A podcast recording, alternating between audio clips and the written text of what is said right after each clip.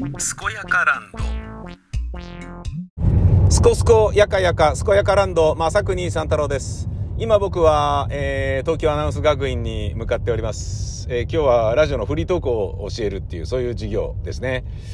えー最近ですねあのというかこの春から僕の知り合いの女性 DJ が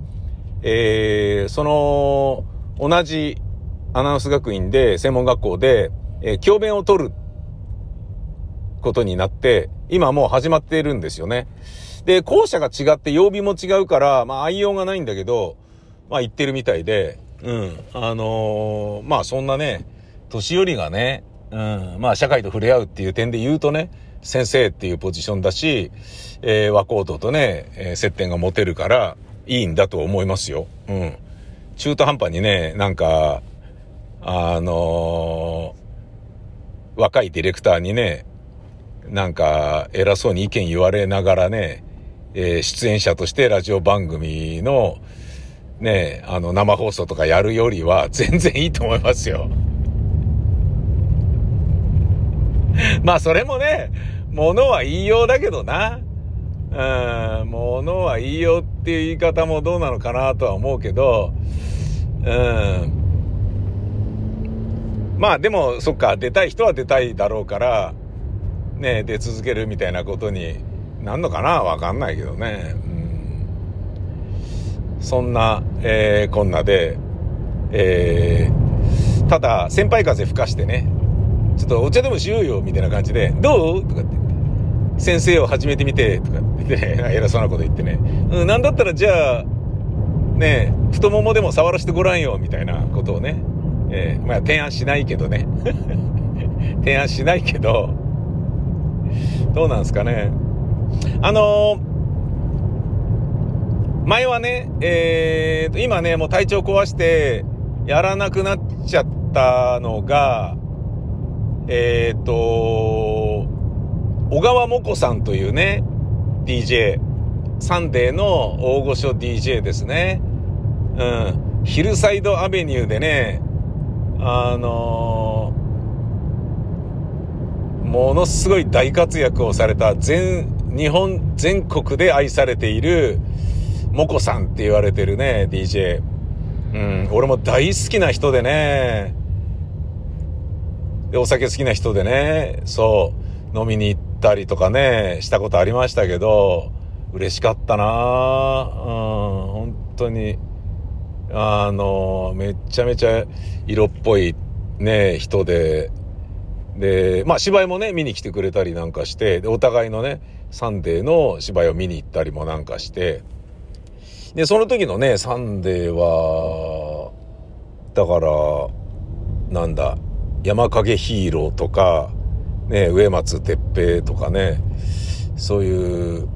こう、名だたる、ね、DJ が後輩にいて、その人たちも舞台に出てたりしたんじゃなかったっけなもこさんも出てたんですよね。もこさんはね、足が綺麗だったですね、っていうね、イメージがあるけど、まあでも、あの、僕より年上のおばさんだったことはおばさんだったんだけど、まああの、割とお酒好きな方みたいで、うん。でも俺ね、そんなにね、ガブガブ飲まないんで、あのそう。そんなにだったけど、でね、でまあ、職員室では会ってたんですよね。その専門学校の職員室で会ってて、毎週会ってたんだけど、ある時来なくなって、あれ、そういえば、もこさんどうしたんですか？つって、まあ、その専門学校の正社員の職員に聞いてみたら、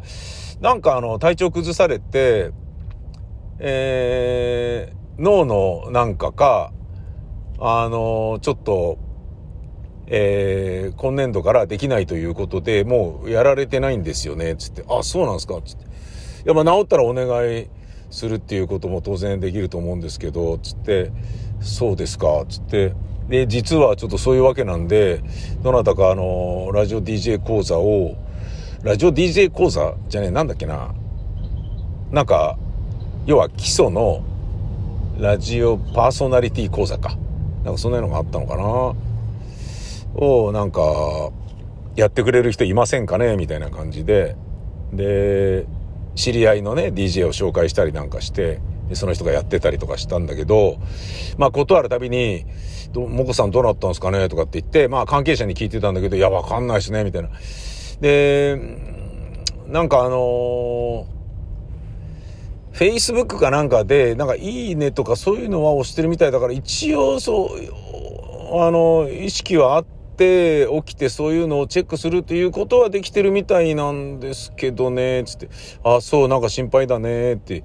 それきりになっちゃったんですよね。で、そこからね、また移ろって移ろって、俺の知り合いがね、また働き始めるということになると、まあ、な、なんかみんな、あのえっ、ー、と、健康大丈夫か？みたいな、そんなことがちょっと気になりますね。うん。いや、まあね、そんなね、人のことなんか言ってる場合かよ、みたいなぐらい、自分もね、なんかがあったらね、音を立てるようにガラガラガラガラって健康なんか崩れていく。で、そうなったっておかしかねえような年齢なわけだから、そりゃ気をつけますよね。そりゃそうだ。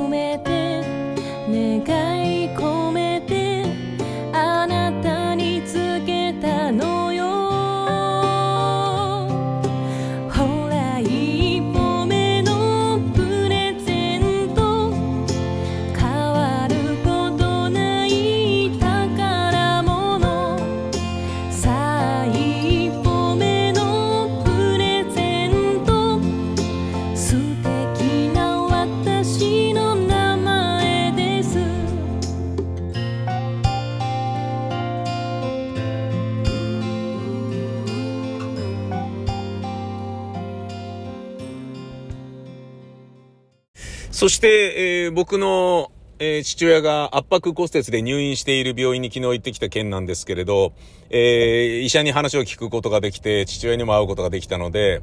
うん、まあ、ほんの少しだけ安心したんだけど、まあ、その安心を、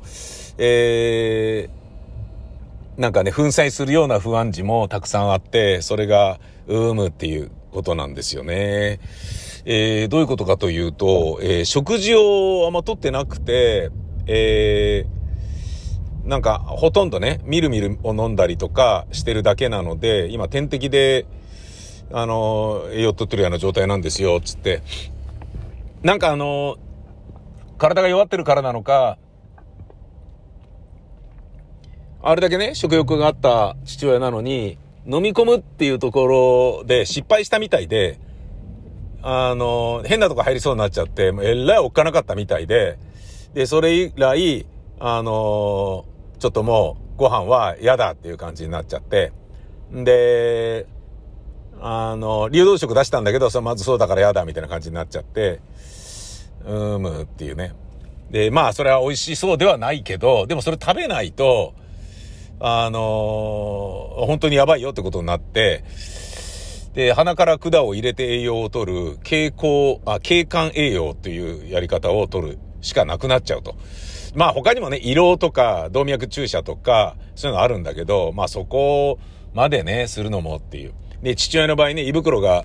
ね、胸骨の外側に来てるので、あの、食道がんの全摘手術したからね。で、それをね、色でやっていいのかどうかっていうのはまだ外科医に相談しなきゃいけないし、で、鼻からの経管栄養であれば、まあ、それが一番なんだけど、でもそれやることによって、食事が取れなくなっちゃうかもしれないので、でもそれは本人に、このままだと本当にやばいの、やばいっていうかね、あのー、まあ、どんどん弱っていくだけなので、そうしちゃっていいですかって、本人に断ってそうしていいですかって言ったらいいですって、お願いしますっていうことをまあ言ってきたんだけどね。うん、で、えー、まあ、看護師さんに言わせると、えー、お年寄りあるあるなのか、あのー、えー、なんかね、その、この病院から出されちゃうのが嫌だから、病院にいたいから、えっ、ー、と、甘えてね、食べないっていうお年寄りとかもたまにいるんですよね、つって。頑張って飲み込んでね、飲み込めるようになれば、ね、そのままもっともっと元気になって、なおかつご飯を食べられるようになって、元通りに戻れるっていうことは当然あるんですけどねっていう。だそれがちょっとね、もったいないなっていう感じなんだよね。もったいないっていうのは、だからね、食べ、頑張って食べられるように戻れれば大丈夫なのに、ね、その、一回ね、園芸に失敗したことを怖がって、もうそれ以降、飲み込むっていう作業はしませんっていう風になっちゃうと、景観栄養になってしまうし、景観栄養になってしまうと、もうあの、次にね、じゃ元気戻ってきたからじゃあ管外しましょうっつっても、嚥下障害が起きらないとは限らないし、嚥下障害が起きまくる可能性さえあるっていうことだから、それはちょっと心配だよねっていう、そういうのがことの成り行き。うん。ね、だけど、今のままだと点滴打ってるだけなので、点滴なんてまあ、ねえあの、数百、300キロカロリーぐらいしかないわけだから、それをね、血液から取ったところで、あの、栄養には全然足りてないので、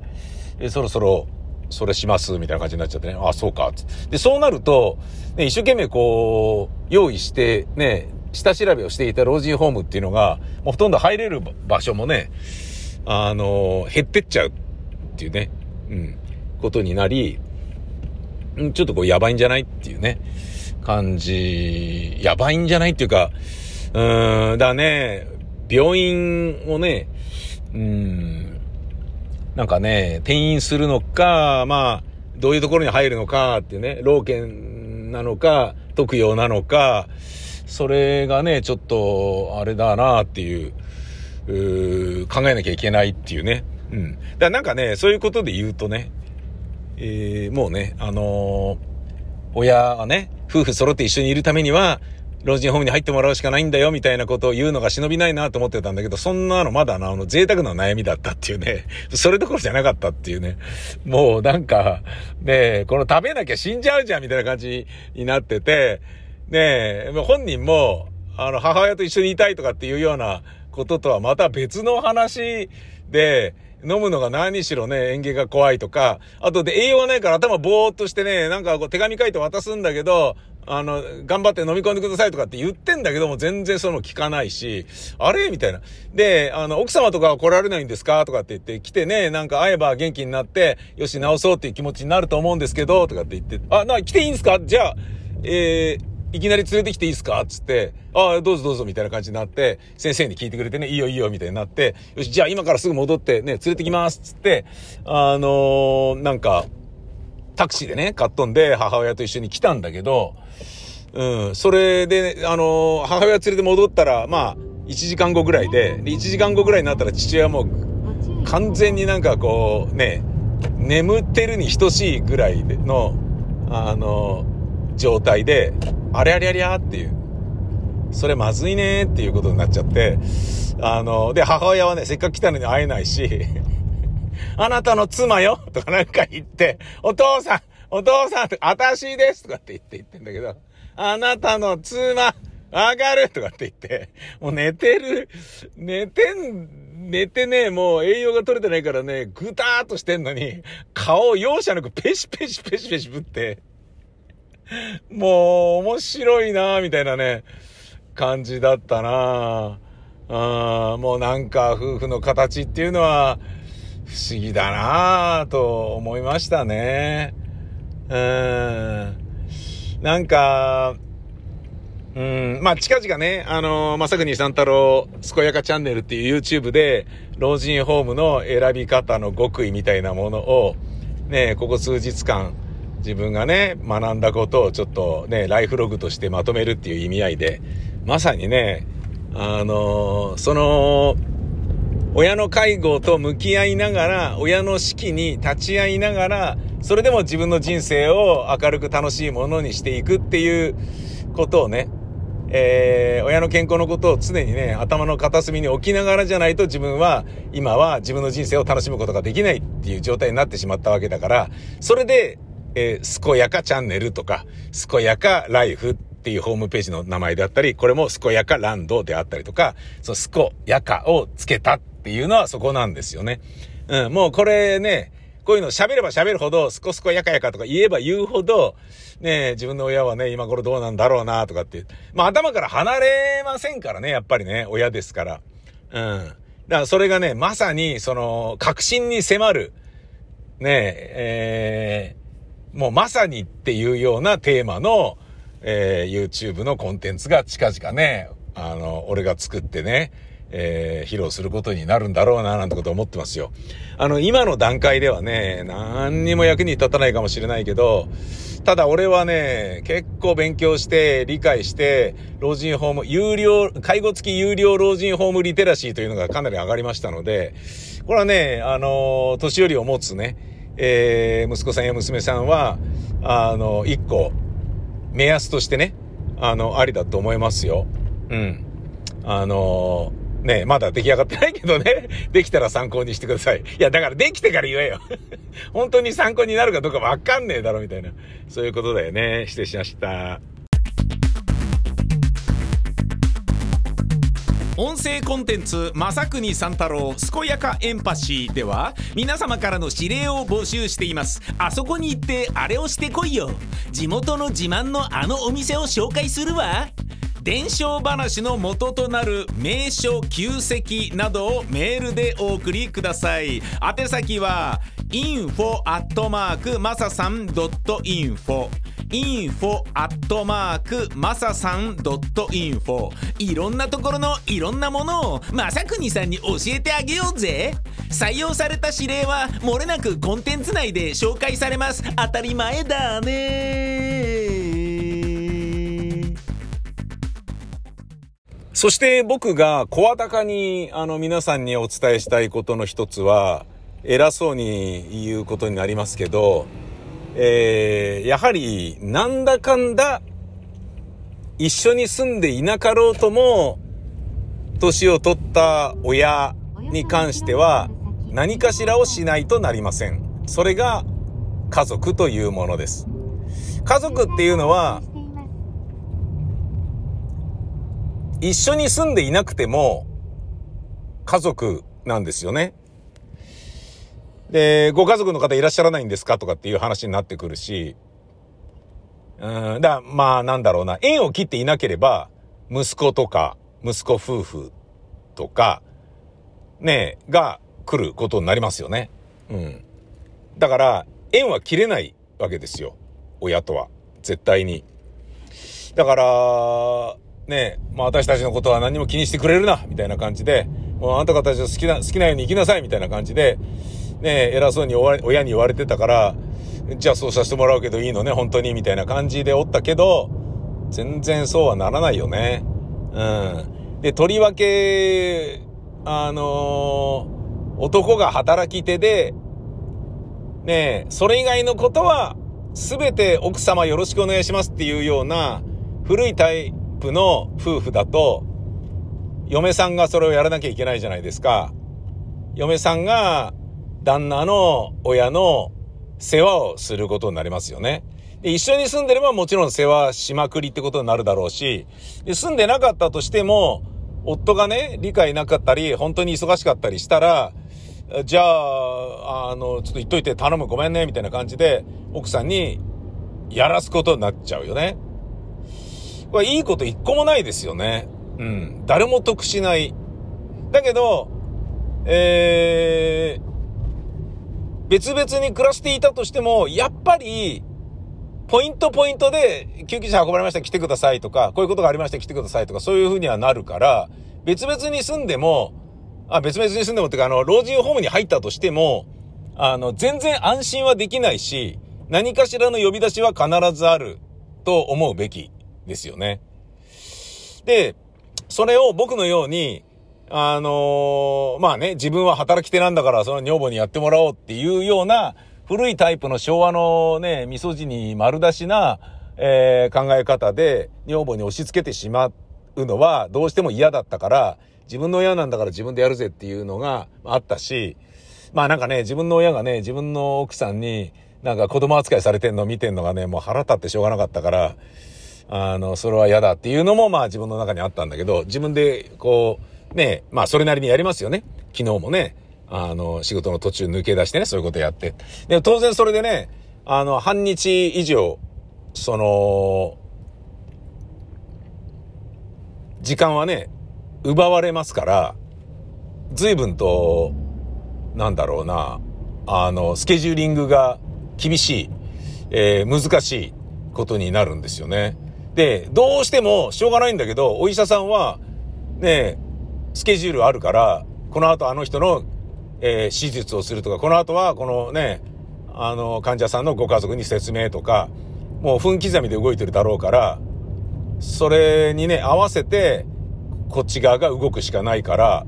あのー、あ、その日無理なんですよね、その日無理なんですよねってなったら、じゃあ来週にしましょうみたいなことになってくよね。で、昨日僕行けずに、じゃあゴールデンウィーク明けになってたら、